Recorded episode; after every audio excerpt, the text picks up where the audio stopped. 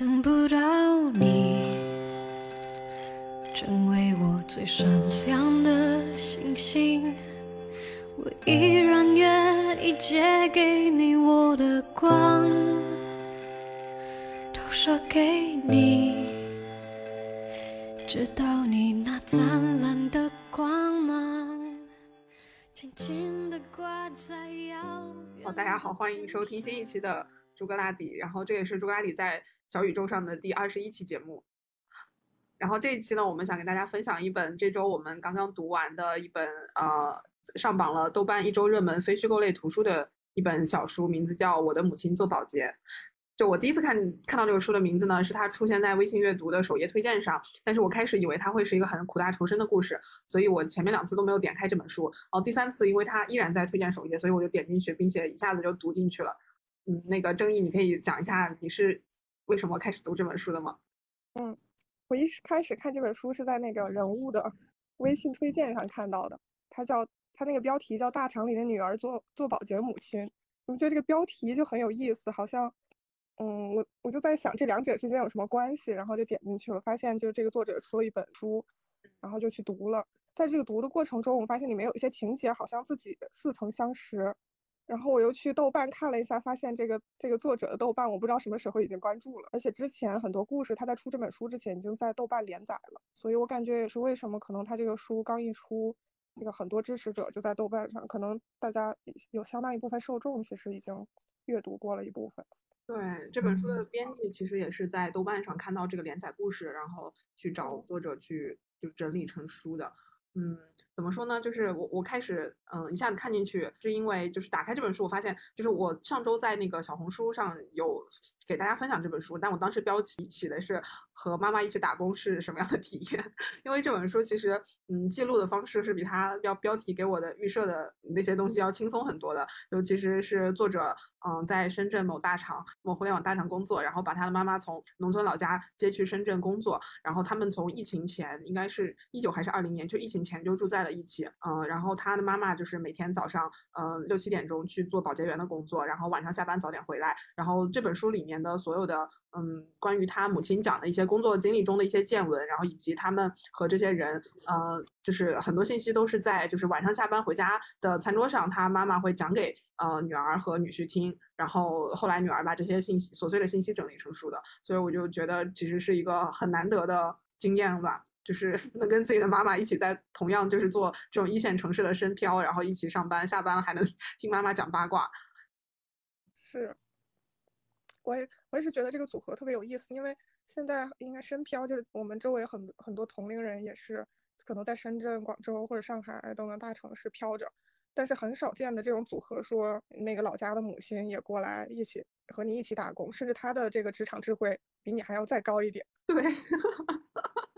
对，那我们就说到为什么，就是说他职场智慧很高。就是这本书里面这个作者呢，他讲自己的妈妈叫春，呃，妈妈叫春香。然后春香阿姨在这本书里面，她的个性非常鲜明，她是一个超级大艺人。然后，呃，她的文化水平只有小学三年级，识的字不多。就一开始她去签到的时候，写自己名字写的都不是很顺畅。然后呢，但是性格是超级外向的。你一开始也不太会说普通话，但是她就是能跟所有人 打成一片，而且对于一些。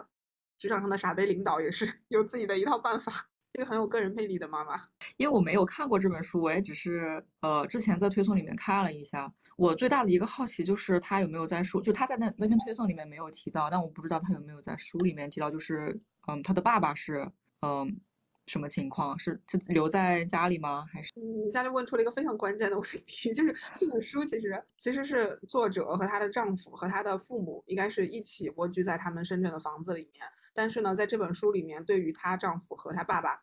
的描述是非常少的。基本上故事就是她妈妈、妈妈工作中认识的人，然后以及和就是自己和妈妈的同事朋友的一些交往。然后她丈夫只有在后记中出现了，她爸爸几乎就是戏份很少啊。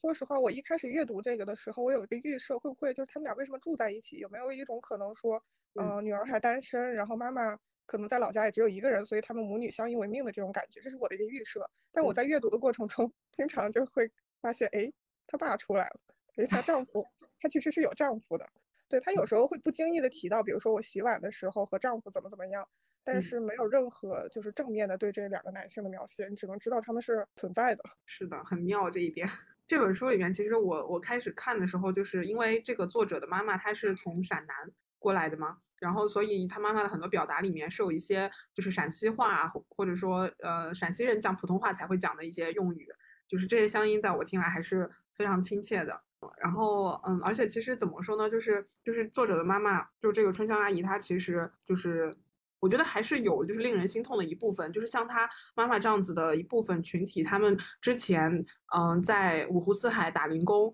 就是按文中的话说，就是不知道五险一金为何物，然后现在老了，他们还要出来打工，也是想自己挣一些养老钱，不给子女添负担。他们农村的养老金应该也没有多少金额，所以他们都来深圳打工。然后他妈妈在书中，我觉得算是幸运的，就是下班能回到女儿家，然后一家人一起做饭吃饭。有更多的这种在一线城市当保洁员的老年群体，他们是，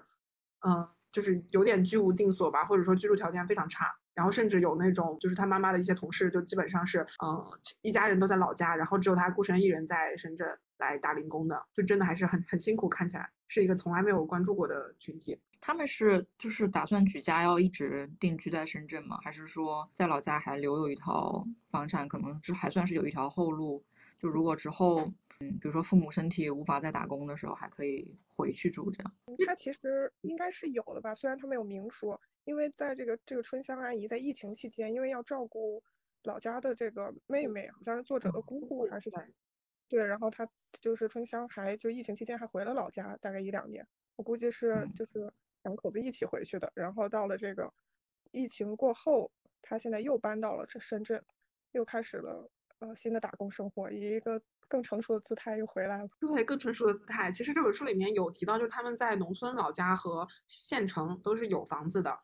嗯，但是就是疫情之后，嗯，之前在小县城能找到的工作，现在这样的工作机会没有了，因此他才去到更大的城市去找工作。这个是一个比较大的背景。然后刚才正义讲到那个去照顾生病的姑姑，就是我我觉得这本书里面有非常感动的一点，就是这个春香阿姨她跟嗯作者的姑姑，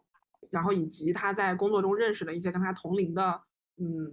这些老姐妹啊，然后也有一些男同事，就是他跟他们都建立了很好的互动关系，尤其是跟他姑姑这一点是。我我开始就会很疑惑，为什么他会跟就是作者的姑姑关系很好？因为你知道，就是妈妈跟姑姑其实就是一个姻亲的关系嘛。然后，但这本书里面有讲，就是这个春香阿姨和她的姑姑两个人是以换亲的形式结婚的。你知道什么是换亲吗？相当于两个人就是互相嫁给对方的哥哥嘛。对对对，就是这个春香阿姨和作者的姑姑，他们俩是两家的女儿，然后各自嫁给了对方的兄弟，所以相当于是这两家的人各出了一个女儿，然后换了一个儿媳妇回来，就这么就是这样一个关系。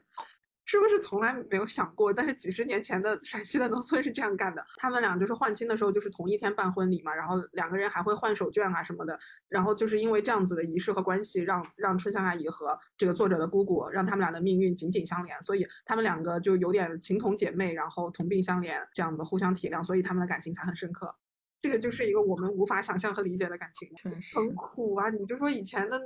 农村的女生的命运就真的很苦啊。但是这也很有智慧，至少不像英国王室一样，就是越生越那个近亲繁衍。其实这本书里面有比较，嗯，这本书里面的故事发生基本上就是按照这个春香阿姨到深圳之后找第一份工作，再到她换工作这样子的时间顺序推进的。然后她第一份工作就是在嗯深圳的一个高级的商场里面做保洁员，然后第二份工作换去了一政府大楼，然后第三份工作又换去了一个写字楼，就是基本上是公司承租的那种写字楼里面做保洁员。然后他在这三家不同的呃场所里面，其实就是对保洁员的要求也好，然后他遇到的这个管理团队也好，嗯，以及同事的遭遇也好，就是截然不同。这这块还是挺有意思的，包括这个春香阿姨她自己就是回家会总总结，比如说这些公务员没有一个发胖的，或者说写字楼里面女生工作压力大，谁掉头发掉很多之类，这些她都知道。天呐，这保洁员是最懂大家的，而且保洁员在收垃圾的时候也能看到大家这个垃圾箱里都有什么，吃过什么。保洁员的那个休息间，就是在政府大楼的保洁员的休息间，就在就放了工具和他们临时休息的地方，就在卫生间的旁边。然后他就在卫在那个休息间听到了很多卫生间里面人在干什么，比如说打电话约面试啊，比如说解决一些家家里的难题啊之类的，他都能听到。你们最近有看那个电视剧《繁花》吗？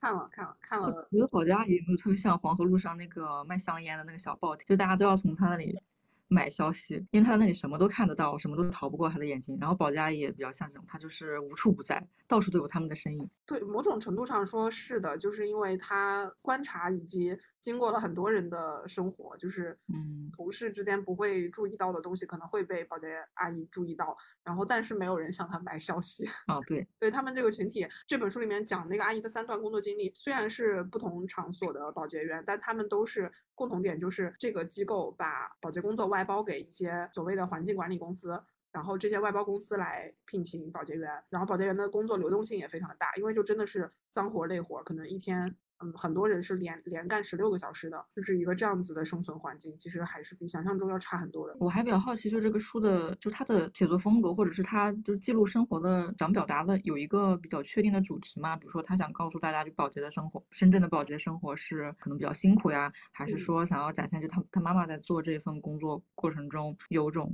就是苦中作乐的这种态度啊，还是有其他的一些他想表达的东西呢？我觉得其实都有吧，因为通过他妈妈。来讲这个保洁的工作，嗯，就是可以你细致的看到，因为我们是直接用打扫过的环境嘛，但是就是这本书里的描述就让我们知道，一个保洁员他可能大字不识，但是他需要去熟悉可能十几种清洁剂、十几种工具，然后在嗯，他每天的可能是在我们就是进工位之前他要做哪些，然后大家都开始使用了场所之后，他要以什么样的频率去维持台面上有没有水呀？然后卫卫生隔间是不是干净？就是嗯，这些辛苦的细节都是有披露的。但我觉得更多的篇幅是在讲，就是做这些事情的人，他们背后的生活是什么样。有一些场景其实是其实是就是你很难去预想的。就比如说，呃，我记得他们就是第一在第一份那个高级商场里面的工作，里面就有一个，呃，我不知道指的是哪一家，反正就是商场里的那种进口超市，他每天都要卖就是最新鲜的那种进口的水果和蔬菜。然后也有肉，然后每天晚上其实有一大批即将临期的商品要被丢掉，然后那个商场的一个。管理人员就把这些东西分给这些保洁员，然后有些租不起房子的保洁员，他们会在什么车库啊之类的犄角旮旯里面搞个冰箱啊，那冰箱都生蟑螂了，然后去囤积这些食物等等。然后有有些人他是没有办法去自己买菜做饭这样子，怎么说呢？就是很辛苦的底层的人，然后但他们之间的就是又是互相关爱的，然后以及就是感觉这本书会呈现很多你就是生活中看不到的面吧。我觉得这个可能是我看这本书我觉得重点信息。从作者的角度看，就是他一开始记录这本书，甚至他都都没有没有想到会成为一本书。他一开始在豆瓣上记录写日记，其实可能据他来说，可能就是那个大厂生活已经如此压榨了，然后这下班之后的时间也非常少。他可能想以写作这种方式来记录和排解情绪。我觉得有一个特别珍贵的点，就是就是他和我母亲的这种关系好像也在不断改变。虽然他的这个故事的主线是讲的春香阿姨的三段经历，但是我感觉在写作，就是你在读的过程中，你能发现，就是这个女儿对于妈妈这些态度的转变，还有就是更深的共情和更多的理解。包括就是就是这个作者现在也开始会去妈妈的那个保洁间里，嗯，就是也会因为妈妈和那些人。都打成一片，然后女儿也经常会去，就是找去她这个工作场合，然后其他的这个阿姨、叔叔、老姐妹们也都也都认识她。嗯，我感觉她可能没有想到自己会做一个这么有意义的事儿，但是她写出的这本书其实是一个特别好的人类学著作。而且我我觉得就是刚才我们一开始就有提到，春江阿姨其实是一个性格特别讨喜的人，然后一个超级艺人，就是她在打扫比如说女厕所的时候，就是有些人会跟她。打招呼就同有些人会跟他打招呼，就是里面书里，我觉得通过这个春香阿姨的眼睛看到了很多，就是就是看到了众生相，比如说那种基金公司的女职员，然后怀孕了，然后也不敢给同事说，但是她可能会跟保洁阿姨说。之前那个春香阿姨跟她打招呼，是因为她发现这个女生总是在卫生间化妆，她就给人家说啊，美女你不用化妆，你不化妆也漂亮。然后就包括称呼别人美女帅哥这样子的称呼，也是这个阿姨到了深圳才才学会的。这些互动就真的非常可爱。深圳人都对。叫对方美女帅哥吗？应该叫靓女吧。哦，叫靓靓仔啊。我我记得春香阿姨就是她有一个远方的幻想，就是香港。哦，对，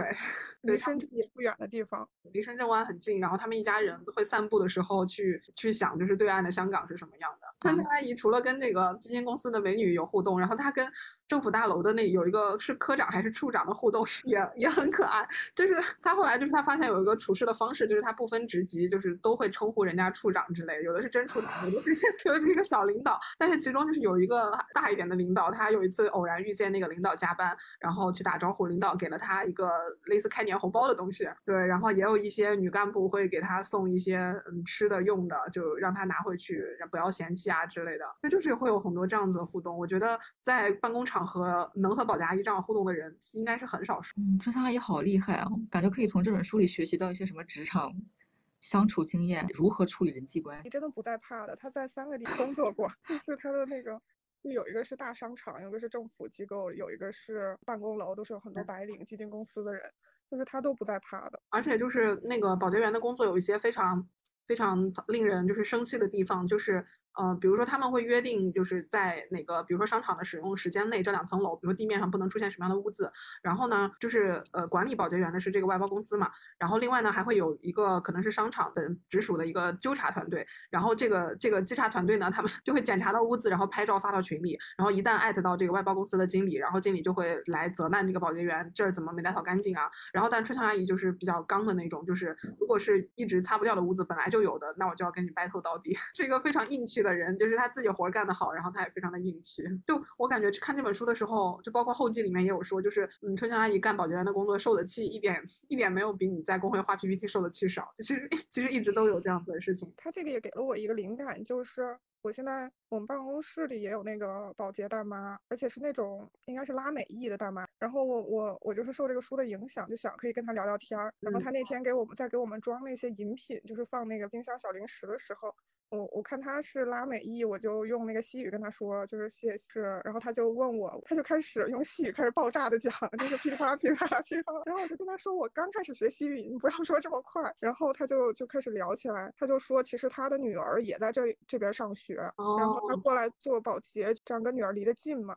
然后他就跟我说，他女儿在这边学生物，就是讲了很多。他说他那个，然后他说，如果你想学西语的话，可以每天下来，就是他八点到九点在这里装，就是饮品和吃的，就是可以跟他练习西语。你看特别好，这个人真的好好会社交啊。对，然后有一次是后来，其实我也没有办法每天八点到九点下去那个地方跟他聊天，然后就是偶尔会去。但是另外一个场景就是，我记得有一次我在等公交的时候，那天就是天比较阴湿。然后我就把伞拿出来了，呃，对着，然后我看那个大妈就迎面而来了，她没有伞，就是我就什么都没有说，就把那个伞就是朝她那样示意了一下，然后她就特别可爱，噌的一下跳进了我的伞里，啊，我就觉得就是毫无一点都没有就是那种陌生感，然后就开始噼里啪啦又开始讲她今天一天的事情，虽然她讲了很多事我也听不太懂，她又是细语一通讲，好温馨啊这个场景，对，下次可以多跟她聊一聊。我看完这本书之后呢，每次在公司遇到保洁员，我都想跟他互动一下。就是人家就是很高冷的在工作着，哦，唯一一次成功就是我们当时是一点四十要开开会嘛，然后一点半那个会议室已经定好了，所以一点半我进去的时候，有一个嗯穿保洁服的一个阿姨坐在那个会议室的角落的凳子上在打盹，因为当时公司也就午休刚结束嘛。然后他看到我们进来，他就立刻想起来，然后我就给他说，我们四十才开会，你可以再坐一会儿。然后他就又坐了一会儿。后来我们其实也没到四十，他就又出去去工作了。其实很多地方其实是没有给保洁员设专门的休息室的，然后他们的休息间也是工作间，就放这些清洁工具之类的，所以他们可能会在你的会议室或者一些公共场合的椅子上坐下休息，但是在。就是这本书里面，如果商场里看到保洁员坐到哪里偷懒休息，肯定是要把他叫起来的。听你们说，我就想起来，因为我也曾经在大厂里面工作过一段时间，然后但当时也没有跟保洁有任何的互动。但现在想想，感觉他们也肯定是某就是某个女儿的妈妈，就导致我现在在路上看到一些就是相似年纪的人，我就觉得哦，就是她是某一个人的妈妈。那如果她需要帮助的话，我是不是要帮帮？那一次是。我我跟哈娜到了上海吧，应该是，然后我们正走着要去坐地铁，突然前面有一个就是中年的女性把我们拦了下来，她也不张口说话，就是我还以为她是就是失语不不会讲话的那种，结果我尝试跟她说话，她打开了她的手机给我们看了一串韩语，我说哦，原来这是一位韩国阿姨，她自己来，但是她不知道怎么去那个上海机场。T 二航站楼，然后我们就尝试用英语跟他沟通，他也不会，呃，就刚好我们当时也不是很着急要赶车什么的，我就想，哦，要帮帮他吧，他肯定是要着急回去的，就是，就觉得如果如果是我我的父母出去到一个比较陌生的地方，我也希望有人能够帮他，就当时就告诉他，哦，给他查好了路线，告诉他你要去坐这个地铁，坐几站，然后去买地铁票，反正当时帮完他，觉得自己心里还挺高兴的，因为希望自己的父母出去同样有人能够帮助他们。然后今天刚好我我也是。嗯，看到一个帖子，就是说有一个女生也是在机场，嗯，碰到一个阿姨，呃，要去坐飞机见她的女儿，然后阿姨就是也非常兴奋的跟她分享自己那种要见女儿的喜悦。结果他们两个刚好坐飞机的时候坐在一起，那个阿姨就是很紧张，说我第一次坐飞机啊。然后那个女生就安慰她说没关系，我也是第一次坐，我们就是拉着手，嗯，安慰一下对方吧。然后他们两个就把手握在了一起，就感觉也也挺好的。虽然是陌生人，但是可以通过这样一嗯。母亲和女儿的连接，在陌生中找到一点点联系吧。我就突然想起来，这本书里面春香阿姨认识了一个有一其中一个，嗯，她认识的人是在深圳的一个豪华小区管理垃圾站，这个你有印象吗？就是那个管理垃圾站的人。有有点东西，那个，嗯，春香阿姨去，我我忘了她跟那个管理垃圾站的阿姨是怎么样认识的，但后来她发现这个人会韩语，这个人就讲了，嗯，他自己的故事，就是他之前也是来深圳打工，当时在一家餐厅当服务员，遇到了一对来自韩国的年轻的母女，然后，嗯，发现那个韩国客人就是他点餐啊、要水啊之类的需求，其他的服务员听不懂，他自己好像是看爱看韩剧还是怎么的，会一些简单的韩语，他就主动去帮他们点东西，呃，然后呢，这个这对母女他们的男主人。呃，就是那家的爸爸，然后恰好就当时是应该也是一个三星的高管，然后他来深圳工作，所以他带着妻子女儿都来，然后他们就聘用了这个人来他们家当住家保姆。然后呢，嗯，这个这家的女主人就跟着呃一起学中文，然后还去上了就是那种大学的语言学校成人班去学中文。然后这个阿姨就又跟着去学韩语，所以她在这一家人嗯在中国的这些时间带大了他们的大女儿，然后二女儿以及小儿子。然后跟这家人就是亲密无间，非常 彼此信任。然后跟着这家人去过香港，然后回过首尔，去过釜山，就是非常有见识的一个人。然后也是后来因为疫情的原因，这家韩国人就是回了韩国之后不再回深圳了，然后把几处房产卖了出去。然后呃卖房子的过程中，也是这个之前他们家的保姆阿姨来掌管房子的钥匙啊、对接这些中介流程等等。然后这个人他就是。除了他在垃圾房的工作，他不工作的时候呢，他就是打扮的漂漂亮亮的出去，嗯，各种玩儿。然后之前那家，嗯，就是他他这个雇主家的女儿还经常从韩国给他寄一些就是医美的东西，他可以自己 DIY 医美，就是要便宜很多，所以他保养的也很好。就这个人物是我觉得就春香阿姨认识的人里面最妙的一个，就是故事非常的丰富。那爱看韩剧可以这样，就是转动命运的齿轮吗？真的，我当时碰到那本书里面有很多人，其实去深圳非常的早，是八几年、九几年，有的是那种退伍的兵，然后跟着就是建设深圳的那个兵团是直接过去的，所以其中有些老年人他们是早早的就扎根深圳了，他们也不回老家了，可能房产啊什么的也有的，但是依然就是想挣点养老钱的。然后有一些是从外，像春香阿姨这样从外地过来的，所以就是里面有很多不一样的群体。嗯，我当时碰到那个韩国阿姨，我只恨我我的韩剧看的太少，就是剧都讲不上来。就是《卧虎藏龙》这个里面，我记得还有一个保洁阿姨是属于之前是自己打牌输太多钱了，然后她保洁只是为了就占用她的时间，不要花钱，就很好玩。那其中这个跟韩国有交集的这个人我是我觉得最好玩的。然后他自己的孩子也长大了，也在。其他的小区承包垃圾站，然后 他也不觉得有什么，那其实是个很重要的工作，因为现在大家就是网购买的东西很多，纸箱子也很多。对，我就想到，就是最近这两年，就是美国经济不好，其实缺的很多白领都失业了嘛。但是另一方面，缺的最多的就是。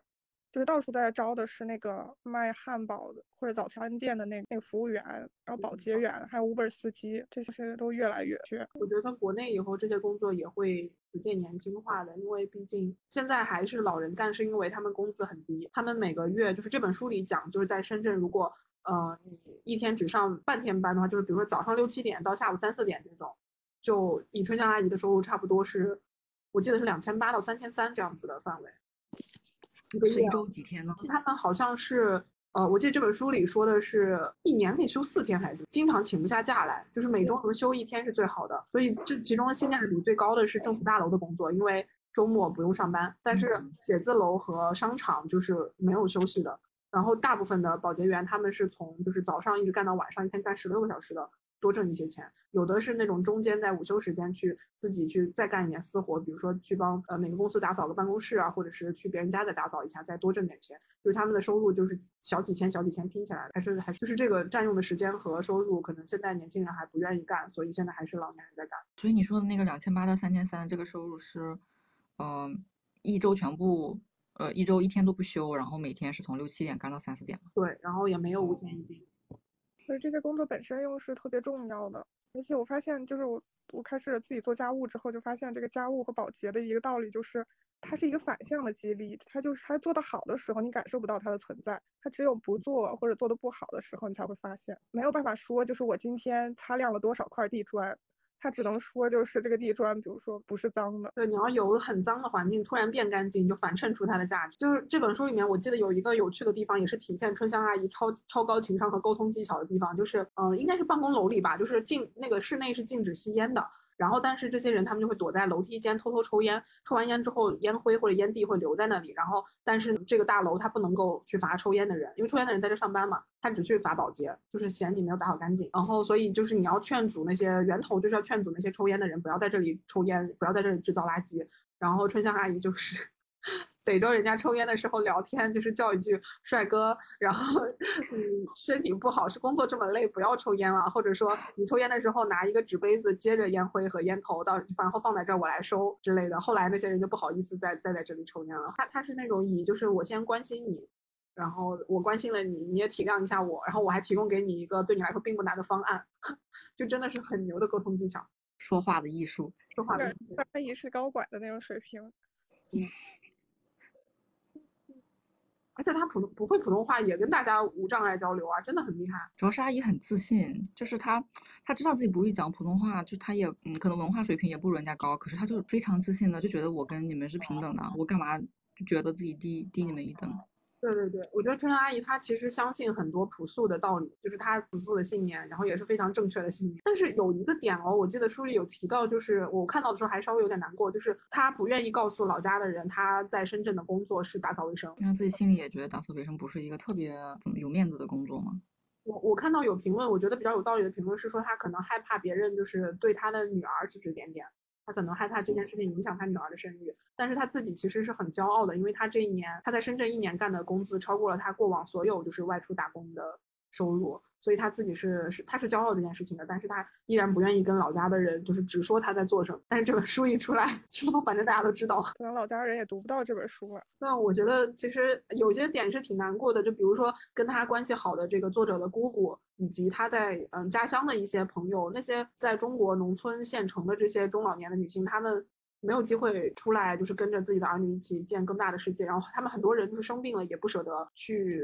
大医院看病，然后最后早早离世的。但是春香阿姨就显然比比起他们要幸运的多。就是和春香阿姨的那些老姐妹们，很多也提到了，就是虽然可能在这个深圳工作非常难，然后他们也。吃不好，有的是不是就是只吃白米饭饱，然后也睡的也不是像样的地方，但对于他们来说，这已经是非常好的选择，因为比起就是待在老家或者去别的地方，这里赚的钱是最多，就赚的钱是最多的，但是真的很辛苦，因为我记得书里面有几个阿姨就是属于她自己在深圳打拼后半辈子，一直到老了还干活，但是她让自己的两个儿子在老家的县城买了房，然后结了婚，我就想，那这些儿子在干嘛呢？就是让你妈这么大年纪。在深圳打扫卫生，然后你自己在老家结婚生小孩儿，我真的是，我觉得就这样子的中国家庭，我不知道有多少，就是要让老人一把年纪了，在这种条件下去，真的很。我我想起来，这个这个作者是不是还有个弟弟？弟弟也是学习不错，应该也是在外打工，但是在这里面也没有提，没有提到任何就是他和弟弟的矛盾或者怎么样。没有，他弟弟也住在深圳，然后这书里面有提到，就是他弟弟之前有什么逢年过节，就是妈妈在深圳的时候，他们就会来这个姐姐家相聚，然后但是呢。嗯，后来就是他妈妈一直看到了某一位打工的朋友，就是好像是一千六还是多少钱，呃，租的房子住宿条件特别差，然后突然理解了为什么儿自己的儿子一直不愿意他去儿子的家里看看，因为就是儿子也过得很辛苦，他可能就是住的地方不想让妈妈看到。其实这个作者就是这个女儿，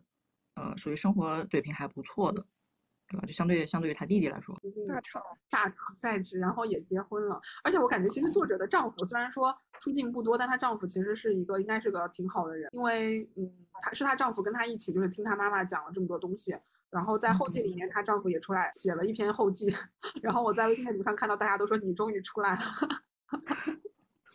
对，然后她丈夫之前也是做应该是文字编辑类的工作的，所以其实也是就是也有帮助作者去整理啊，然后去阅读啊之类的。就是她的家里人，她弟弟呀，然后她丈夫啊，都是就是这本书最早的一批读者。我觉得她丈夫能够同意，就是作者的妈妈了，爸爸妈妈都一起来住，已经打败了全国百分之嗯八十的男性了吧？对，是的，而且还是生活习惯差异那么多的父母一起来住，我真的难以想象。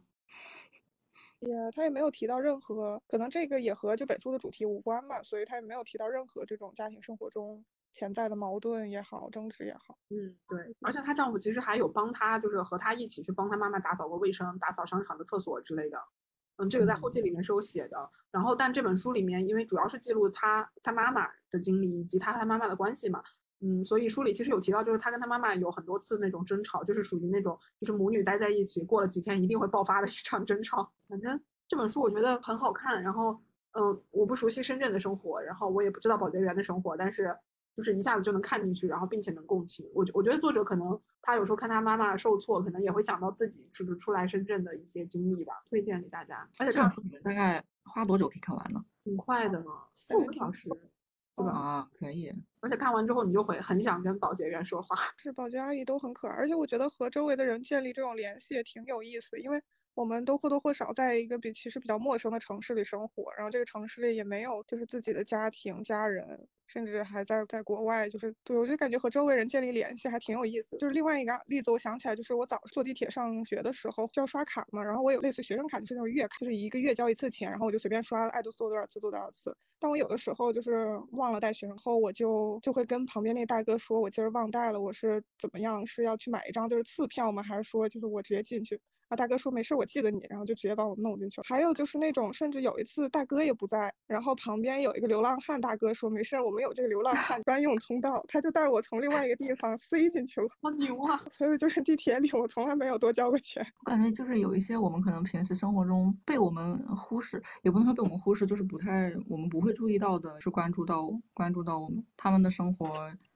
嗯，不知道有没有人关心，所以跟跟他们聊天也还蛮有意思的。就像就像那种嗯地铁里的工作人员，特别像日常生活坐地铁的一一个背景，就他不不会是你你不基本上不会主动去跟他搭话，但是他每天都在那里。而且那我觉得，这个宿管阿姨她其实是记得你的。嗯，我觉得我可能在我的生活中唯一建立起这种关系的，就是我在上海租的那个房子楼下的一个奶奶。那个奶奶呢，她跟这个爷爷他们的一个，他们肯定是没不在工作嘛，然后而且已经老到就是背已经驼下来了，已经佝偻起来了。但他们会收你所有垃圾里边的那个矿泉水瓶、易拉罐，然后快递箱，就是所有的这种可回收垃圾，然后会把它们整理得很整齐、很干净，就一大坨。然后每个月会还是每两周会有一个车来收这种可回收的废品。他就会就是把这整沓整沓的东纸箱子叠好的拿去卖钱。然后最开始就是是刚搬过去的时候，发现这个奶奶她在跟垃圾站的老头，然后他们两个就是抢这些东西。